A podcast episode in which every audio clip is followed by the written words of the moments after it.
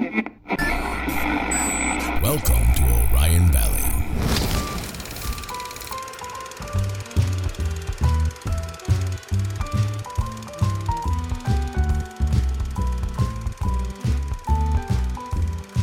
Hello, film fans. I'm Josh Wall, and frankly, I love movies. Welcome to my podcast where I dissect films with fellow film enthusiasts and figure out why we love the medium so much. Today I have another diary entry for you. This is diary entry number 4. I'm going to be covering the films that I watched and logged on Letterboxd through the first half of August. So from August 1st through the 15th, or in this case, the last film I watched was on the 14th. We got some new watches, some rewatches, healthy mix of old and new, I think.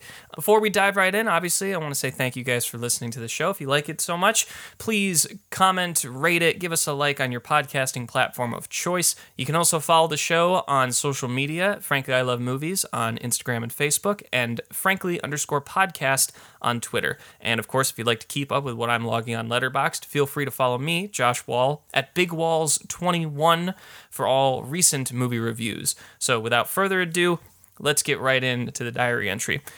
So on August 1st, you guys may remember in the better half of the last diary entry, I mentioned that former film guest Matt Clement was staying with me. Started this diary entry, he was still with me. So on August 1st, we were settling in for a rewatch.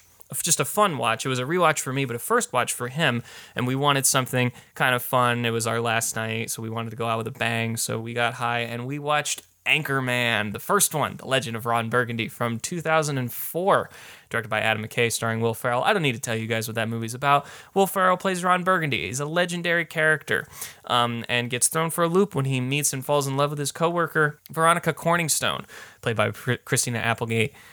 This is an iconic comedy from an amazing run of comedies and a decade for comedies in the early 2000s.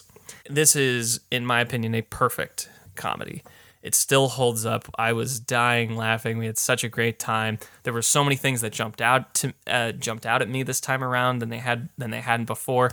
Particularly the prank calling kind of during the second act when they're when Ron and Christina are butting heads. There's like a prank call section where he is pretending to be saying like, I'm a doctor. I have your pregnancy exams and you got knocked up. You better get out of the news. And Christina's like, or Veronica's like, what is your name? And Ron goes, this is Dr. Chim Richards. It's so good. Like so many constant laughs and just great ideas. I gave it 4.5 stars. I gave it the like, and Matt also really liked it. He had never seen it, which was shocking to me, and he loves comedies, and he really enjoyed this, and since this is about like the news and media, you know, it was right up his alley. There are definitely some things that haven't aged great. I think Ben Stiller playing the Spanish language news anchor with, you know, dark brown skin makeup on is a bit, you know, is definitely like kind of shocking when you see it now. But it doesn't taint the overall experience for sure. It's still incredibly funny. It's just amazing what Adam McKay can do with actual comedy, because I do not like any of his recent attempts at social commentary. I don't like The Big Short. I do not like Vice. I hated Don't Look Up. I don't like those movies. I like this era for him. I really love Anchorman. Talladega Nights is great. The Other Guys is also really fun. I like all those movies better than Step Brothers, personally. It's kind of a hotter take. I'm not the biggest fan of Step Brothers. It has its moments, but it's not my favorite of his filmography. This is, though. Anchorman, I think, will go on to be a signature comedy and will always be a signature comedy from this era. So many quotable lines. Also, like, it's made with style. You know, it looks good. I'm fairly certain it's shot on film, or at least it looks like it. The quality on Netflix was really good. You know, so many good details. It's not just straight parody. It actually feels like a good niche world to kind of be in an interesting time period of the 70s. It's like Boogie Nights, but for Anchorman, essentially, you know, but for Anchorman and the news. And it's just so great. And there's so many great performers in it. You know, Steve Carell always jumps out. I really like David Koechner this time around. And Paul Rudd, and I didn't realize Chris Parnell was in it from Archer, so that was a great surprise that he's like Ed Hurley's assistant. You know, he's like, you poop mouth, you know. That's great. It's just a total blast from start to finish, and I hadn't seen it in a really long time, so it was nice to kind of, you know, refresh my memory of certain things and pick up on certain bits that I had forgotten about. And yeah, it's wonderful. If you haven't watched Anchorman, or if you haven't seen it in a while, definitely pick it up again. It's a great movie to watch with friends, especially if they haven't seen it before. So like I said, 4.5 stars, gave it the like. August 2nd. So Matt had left on this day, so I was back to watching movies by myself, and I wanted something new, but I wasn't really sure if I wanted something old, something more contemporary, or a recent release. So I was just kind of scrolling around HBO Max, and I came across Unforgiven, the Best Picture-winning Clint Eastwood Western from 1992. I had never seen it, but I like checking off the Best Picture winners or any movie that's been nominated for Best Picture. So I was like, yeah, let's give it a shot. And I didn't really know a whole lot about this movie other than it's kind of like Western, anti-Western, turning the stereotypes on its head kind of thing. If you guys aren't familiar, Unforgiven is about Clint Eastwood plays William Money. He is a retired killer who gets called into action when a man comes to him and asks for his help to hunt down the men who brutalized and cut up a prostitute. And they go on this journey of revenge and redemption. And I was really excited. I was just excited to see where this was going. And I was a bit disappointed by it. I gave it 3 stars. I was expecting more from it. I knew it was very highly regarded. A lot of people think it's one of Eastwood's best, if not his best directed movie.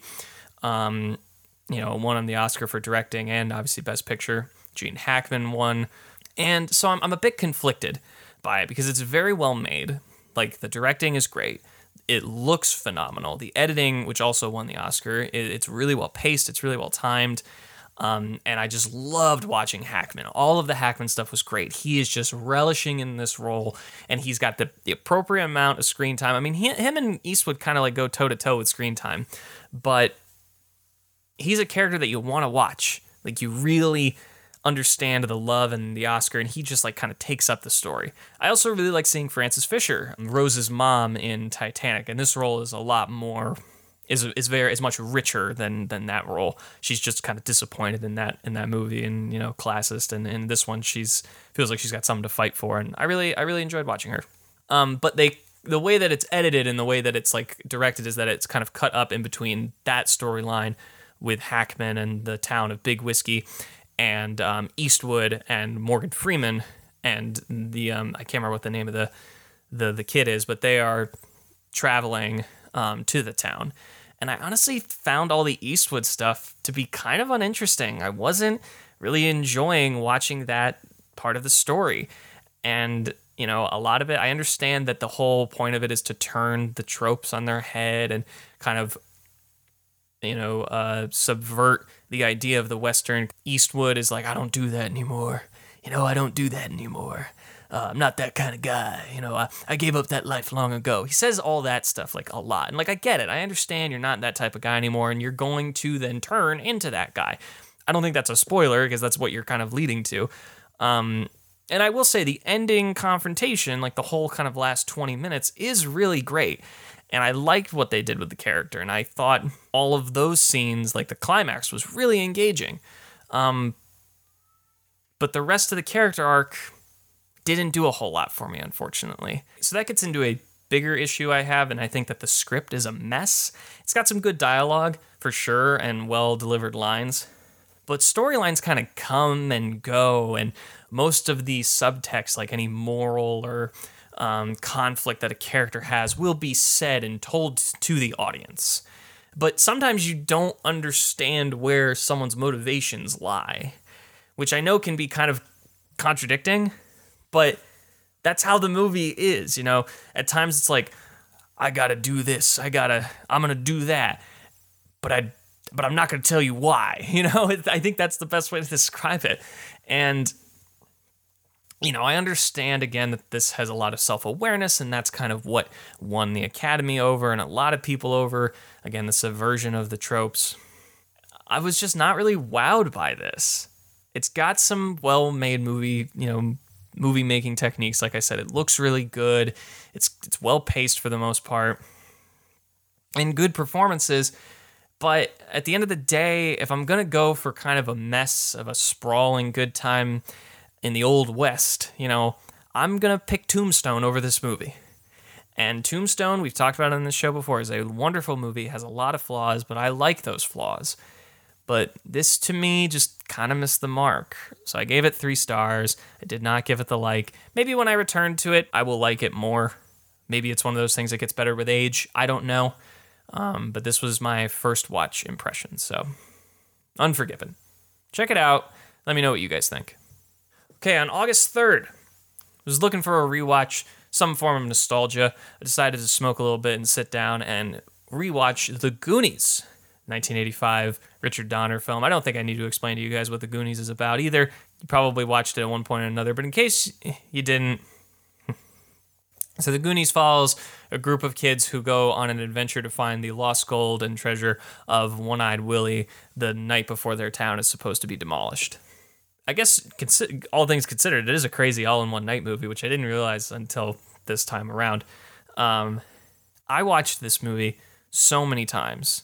I'm surprised my VHS copy still worked after so many years. I loved it as a kid. Even though it creeped me out, there are definitely things in this movie that give you an eerie sense, like the music is pretty interesting, and seeing the pirates at the end is pretty creepy. But I loved this movie growing up. I loved it so, so much. And it means so much, and I think that's where this movie really lies for a lot of people, is that it's incredibly nostalgic. If you grew up with it, your attachment to the movie is so strong because I think Edgar Wright said it best. This is the greatest thing in the world when you're 8 years old. And I saw it when I was like 6 or 7, and it was always like the coolest thing to me. The characters were cool. This is what I thought friendships were like. This was fun to go on an adventure. And it's so great when you're that age. But when you're 24 and high on a random Wednesday night, the movie kind of becomes more like noise than it's anything else. So I gave it 3 stars, but I gave it the like for the nostalgia because I still very much enjoyed watching this, and I loved the nostalgia because there were things I was like, oh yeah, I remember this scene, I remember this scene, I remember this. But there was a lot that I hadn't remembered or actually just completely didn't pay attention to. For example, there's a scene where like the main kid kisses the girlfriend of his brother, and it's like the age difference is like, what is going on? That's like, there's so many moments you can like smell the scent of a Chris Columbus script throughout the entire movie. It's fucking wild. And it also just like, I think, again, kind of going off at that point, nothing in this movie makes sense. Nothing. You leave with so many questions, none of them are answered, and they don't make any sense. On top of that, there's so much yelling in this movie. Everyone's yelling. Everyone is scared. Everyone's creeped out or turning around. And yes, they're in very scary situations, but like, so much. There's just, it's so over the top and insane. And I was just shocked. I had to play a really long game of like volume control, like up and down, watching in the basement. Also, Chunk, I'm sorry, is the worst. He's super annoying. I get it that he's like technically always right, but he's really annoying. And it's really hard to kind of stay with him. Again, he is the one who's yelling most of the time. He is yelling so much throughout this movie. It's insane. But again, there is nostalgia there. I definitely had a good time kind of reliving my childhood. But there are just like, again, so many things that stick out to you when you're an adult. You're just like, this doesn't make any sense.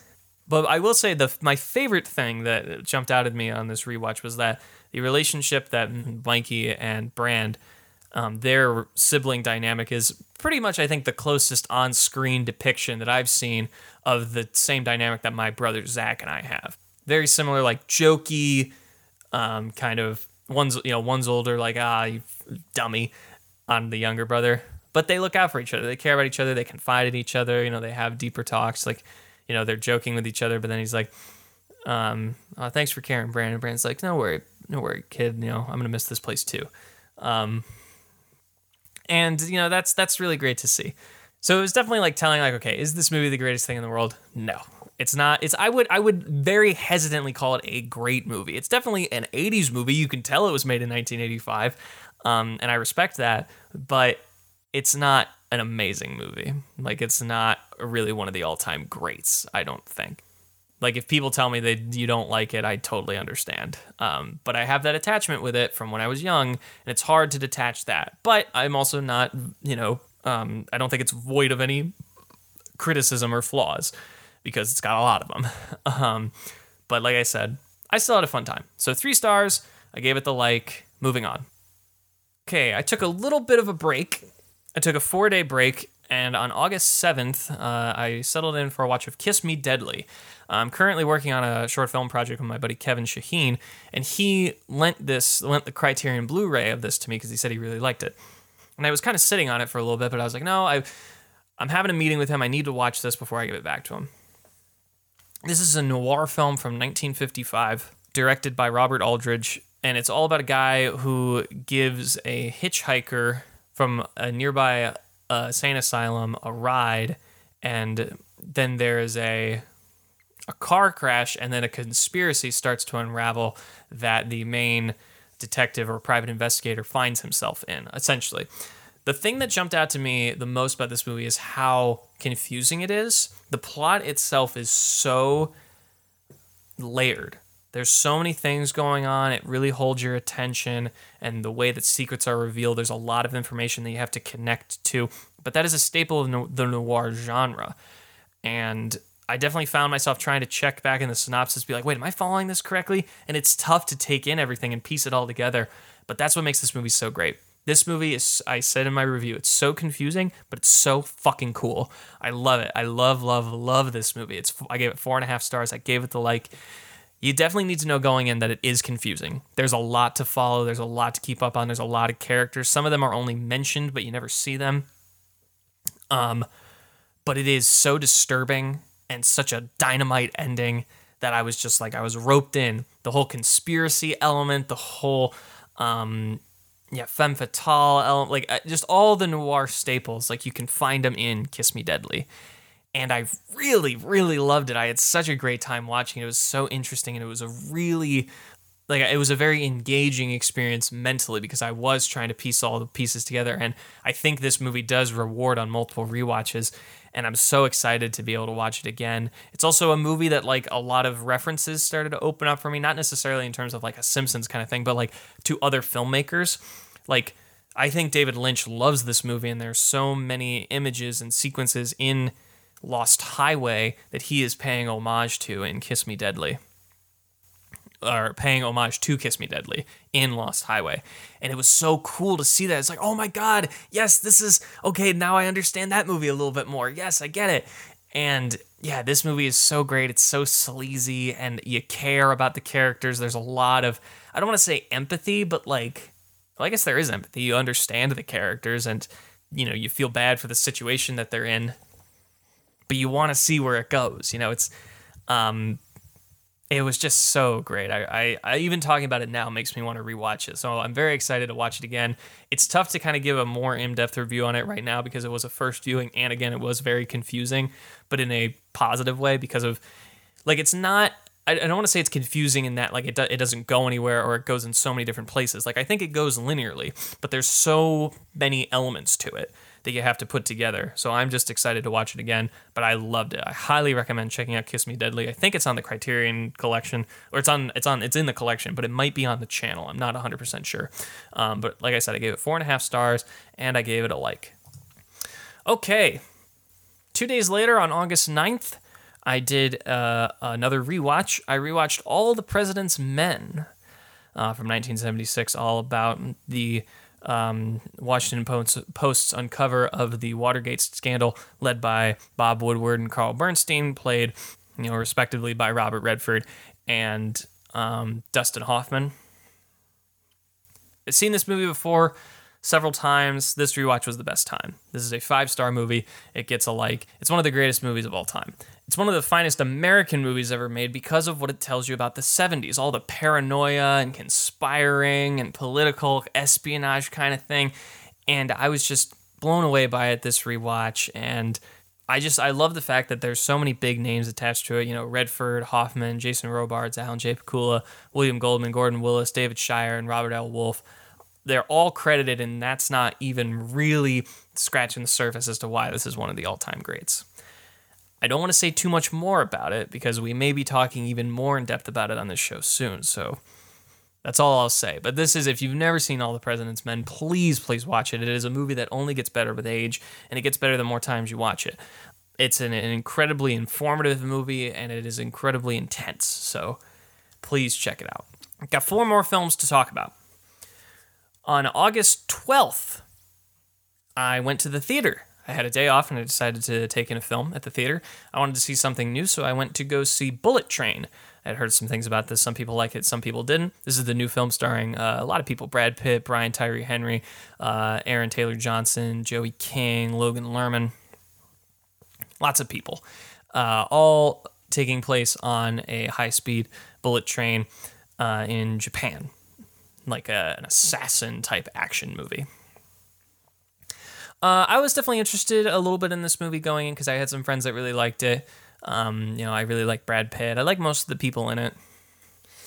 And I was just looking for like a fun time at the theater, you know, get some popcorn, sit in a big theater and just kind of sit down and enjoy myself.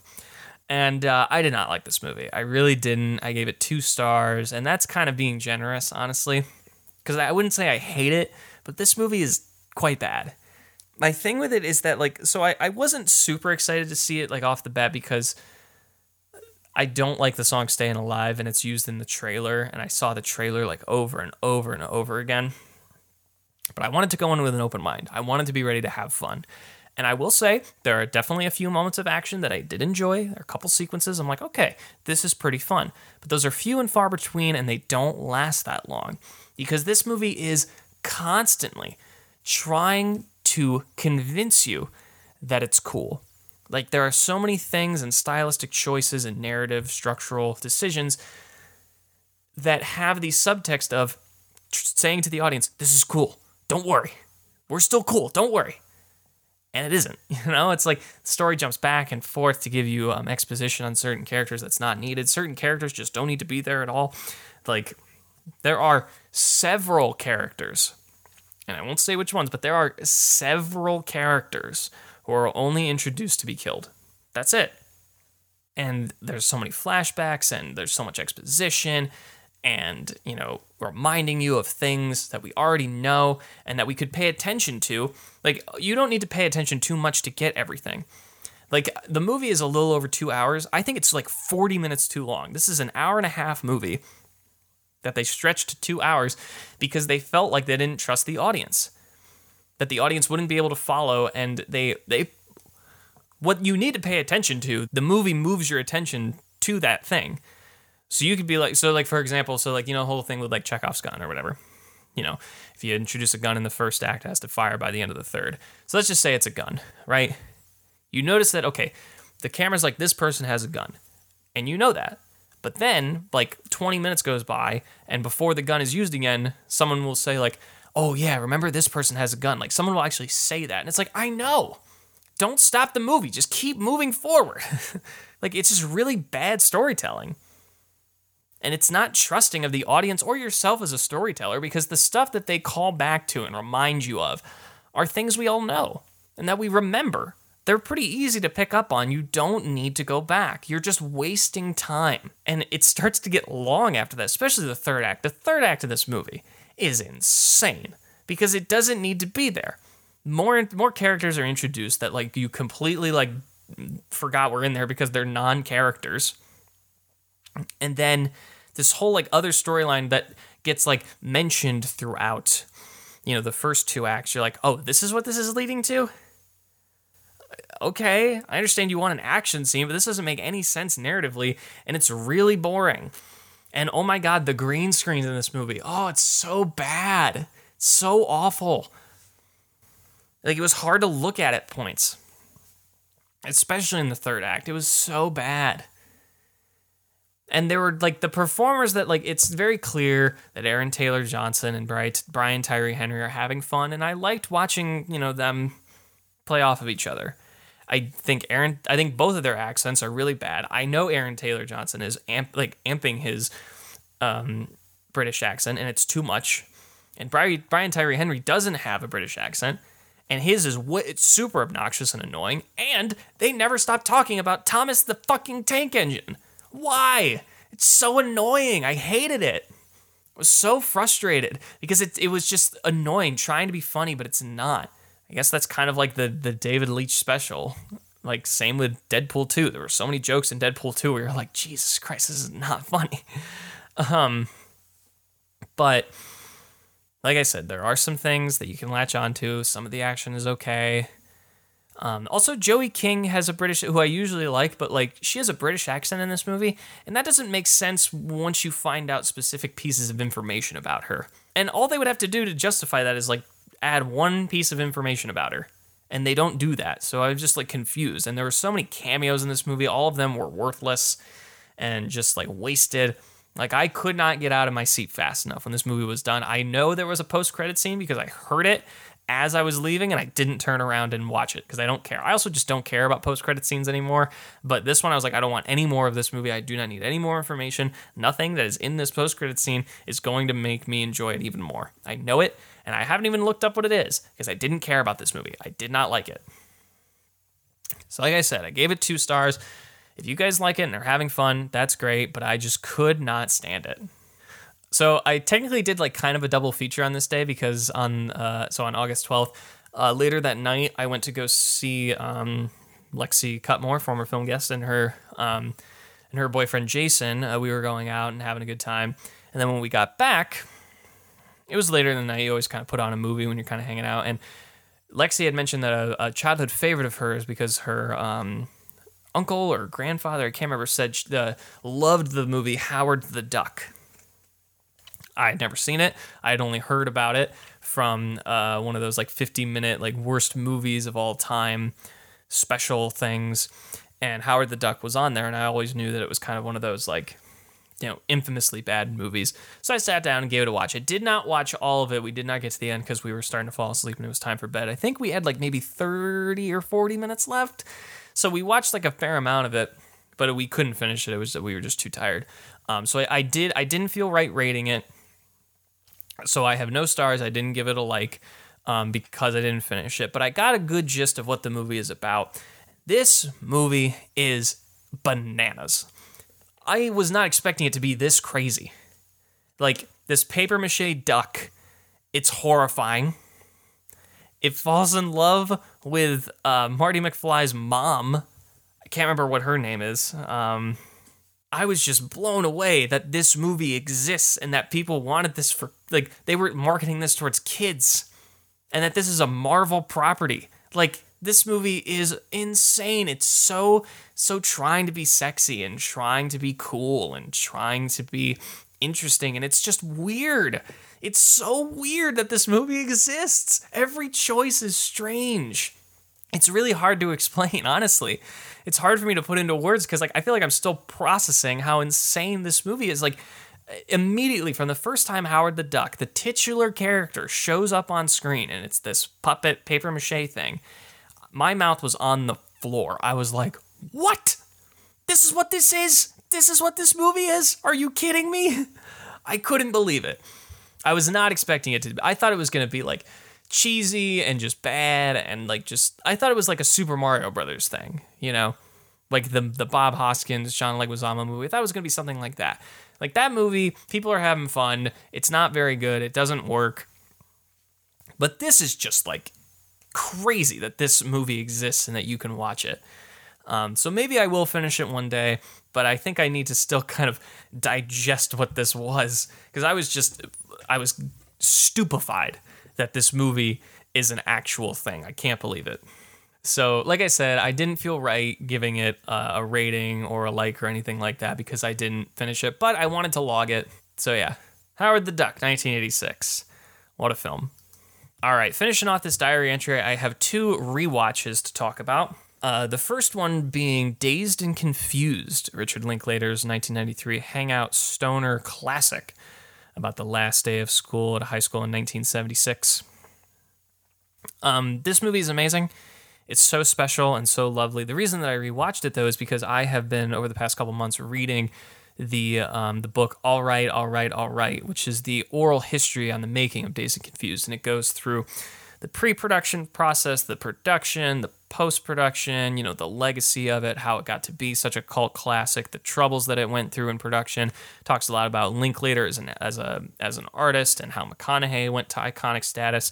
And it has testimonials from everyone who was involved and was able to give an interview. So a lot of the actors, a lot of the creatives, and it gives you a really good sense of what this movie, you know, why this movie is so special, but also like what went into it. You know, I really loved the stuff about you know, Linklater starting off with Slacker and what, you know, he defined himself as an artist as and what he was going for, because he was kind of this like Austin, you know, hippie kind of early hipster archetype, you know. He didn't want to make a big Hollywood movie. He wanted to stay in Austin and make stuff by himself. He wasn't trying to sell out, but he got money from Universal to make this movie and back in Austin the way he wanted to make it, but still went through so much, you know, so many production troubles, and seeing the ups and downs and the changes and the you know, the personalities and how special this set was and how like the cast lived in a hotel and were constantly hanging out and just making relationships with one another that lasted forever. And people didn't want to leave this set. People thought this was the greatest summer ever, and you see how this affected them at such a formidable time in their lives because they didn't want to go to school. They thought this was the greatest thing ever. Nothing is going to compare to this. I need to start working. I feel like I've just aged so much through this process in a good way, to some, and for some it was a negative effect. So I would highly recommend checking that book out. It's fascinating. It's a really great read. It's a great story. Has some very good emotional moments. I will say I really loved, the person who I really loved reading about the most was Jason London, who plays Randall Pink Floyd in the movie. And hearing about what his relationship to the movie was and how his process was on set versus how it was after they got famous and had a reunion, and his relationship to it. I think it's really interesting. So I highly recommend checking that out. But reading all of those stories and understanding how the production worked and the relationships that they had and how there was drama between some of the girls on set, and you know, some of the guys like didn't like each other, and there was this one guy that everyone didn't like, and then seeing the movie in that context made it so much more special. Because I saw this, the first time I watched this was when I bought the Criterion back in 2020. I'd never seen it before then. I'd never seen it in a group. I've still never seen it in a group setting with friends smoking or drinking or whatever. And yeah, it was just so much better this time around. I remember really liking it. I was like, yeah, this movie's really cool. But I think this time I was like, this might be the coolest movie I've ever seen, because every character, even though these characters are, you know, they're real and so they have flaws and they're kind of shitty, at times you're like, these people are so fucking cool. I want to hang out with them. And that's why you watch this movie, is because it's a hangout movie and you think these people are your friends. You know, it hits that level of nostalgia, even though most people watching it, or like, you know, in my generation who watch it, you know, didn't grow up in the 70s, but like high school is such a formidable time, and it takes you back to those summers of being a kid and trying to make relationships and just having memories of just the day, just full days with your friends. And also, I mean, you know, the iconic status of some of the actors in this movie, obviously McConaughey, it's still so great to watch him. But it was really just super satisfying to read all these stories and understand these people as artists and figure out where they all were at this point in their careers, and then to watch it all come together in this hour and, you know, 45 minutes or however long the movie is, was incredibly satisfying. Also, I will say, so the Criterion for this comes with, you know, a booklet of essays, but it also comes with a poster. The poster is a bunch of yearbook photos of everybody in the cast, and then this this like the 70s car that opens the movie. I can't remember what the type of car it is. I'm not a car guy, sorry. But then the famous poster for it that everyone knows about is the big smiley face on the center of the poster. And there's a whole section of the book in the post-production section where Linklater had to really fight for the poster because he didn't like that smiley face. He thought it would, it's missing the point. And he really loved that yearbook photo one. And Gramercy Production is Universal's independent company that put it out. They said, no, we don't like that poster. And they scrapped it. And he said he always loved it. And Linklater, whenever someone wants him to sign a dazed poster with the smiley face, he like defaces it and like, you know, draws like kind of funny graphics on it, because he hates that poster. And and I didn't know that poster came with it. So I took the poster out and I was like, oh, there's a poster in there. Oh no, is it that? And I unfolded it and I was like, no way, it's this poster. And understanding that significance of it, it honestly made me feel really great just as an artist. And again, like appreciation for Criterion and like just an artist's work is that like, that's the legacy. People are going to know, you know, this poster, and this is included in this poster, is important. And it was great to preserve that and to understand that legacy of it. And it may be a small thing, but after reading that book and seeing that, it filled my heart with so much love. And this movie is just amazing. If you've never seen Dazed and Confused, please, please, please watch it. 5 stars, absolute like. That's a full star up from the last time I reviewed it. The last time I reviewed it, I gave it 4 stars. This was absolutely a 5-star. And like I said, definitely check out the oral history book. It's probably one of the best books about a movie that I've read. It's called All Right, All Right, All Right, The Oral History of Richard Linklater's Dazed and Confused by Melissa Mears. So check both of those out. All right, last movie. Speaking of Criterion, I recently picked up during their flash sale the 3 Douglas Sirk films that are in the collection, which is All That Heaven Allows, Magnificent Obsession, and Written on the Wind. So I rewatched All That Heaven Allows. I actually watched it for the first time a few months ago, I think in April, maybe? Yes, on April 6th, I decided to kind of just on a whim watch this, and I was just blown away by this movie. I couldn't believe how much I loved it, and it's so beautiful and just a really great story. I love the melodrama, but there's a lot of darkness, and I was excited to rewatch it because it's like, okay, I have the physical copy. Is it just as good? And it was just as good the second time. This is a 5-star film. This is an absolute like. It follows. It's a really interesting story. It's in 1955. It's about Carrie Scott, who's kind of an upper class, like wealthy widow who falls in love with Rock Hudson, who is her much younger, kind of down to earth gardener. And there's like, you know, kind of social unrest around this relationship. So Douglas Sirk dealt in this time with a lot of, you know, melodrama, and it can get kind of soap opera-y, but the world is so beautiful. It's a world you want to be in. It looks so great, and it's shot so well, and it's all in the fall, and the scenery, and like the fall and the winter, the scenery's so great, but there is a lot of darkness to it, and there are, you know, I think a couple different readings of the movie where you could say like, oh, did she get what she wanted? And that's kind of a downfall, or is it like, yay, she got what she wanted. That's great. Like, yeah, you don't really know.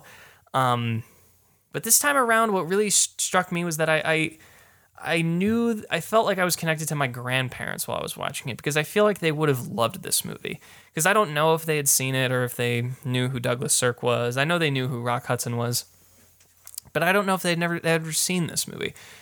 But I know they would have loved it, and they would have connected with it, which makes me kind of love it even more and kind of feel closer to them. And I know melodrama is not for everybody, and you know movies from the 50s can turn people off, but this movie is alive. It's a very rich text. The acting's great. The story is very engaging and interesting. You know, it's Douglas Sirk can be a film school favorite or like a director's favorite, but he's really good at blocking actors and filling the frame and putting like a touch of darkness. He's really hiding darker themes in this movie that I really appreciate. And I fell head over heels for this movie when I first watched it, and it was so great to rewatch it. I can't wait to watch his other films. Like I said, those are Magnificent Obsession and Written on the Wind. Written on the Wind may be his most famous film. It's probably between that and All That Heaven Allows. But like I said, I haven't seen those other two.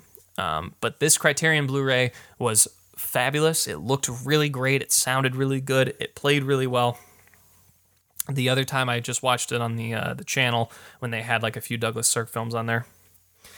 And I'm just excited to delve deeper into his filmography, because he's a really interesting artist and is in, you know, was attributed or attached to a subgenre that I don't know that much about or have that much connection to, but I'm starting to get more of one because of how, you know, I like drama and I like personal stories with dialogue, and that's, you know, what this movie is. And it's so lovely, and it's got a lot of heart, and it's really romantic, and I don't know, I just, my heart feels full watching it because of how alive and truthful it feels. So that's All That Heaven Allows from 1955. And like I said, 5 stars, and I gave it the like. That's it, guys. That's it for the diary entry. We went through 9 films today. That That is a lot. I was a little nervous that I wasn't going to get there because the last few weeks have been very busy. A lot's been going on. I'm gearing up to go on vacation. Probably I'll be there the week that this comes out, which is another caveat to say I don't know how many films I'm going to have for the next diary entry, so it may be a bit shorter, but I will definitely have the second half of August diary entry out very soon for you guys. Thank you guys again so much for listening. I really appreciate you guys sticking by me, and I hope you guys are enjoying these diary entries in new form of content. Let me know if you guys are. Like I said, give me a like, comment, and subscribe on your favorite podcasting platform of choice, and be sure to follow us on social media, Facebook and Instagram, Frankly I Love Movies, and at Frankly_podcast on Twitter. Thank you guys so much. I'm Josh Wall, and frankly, I love movies.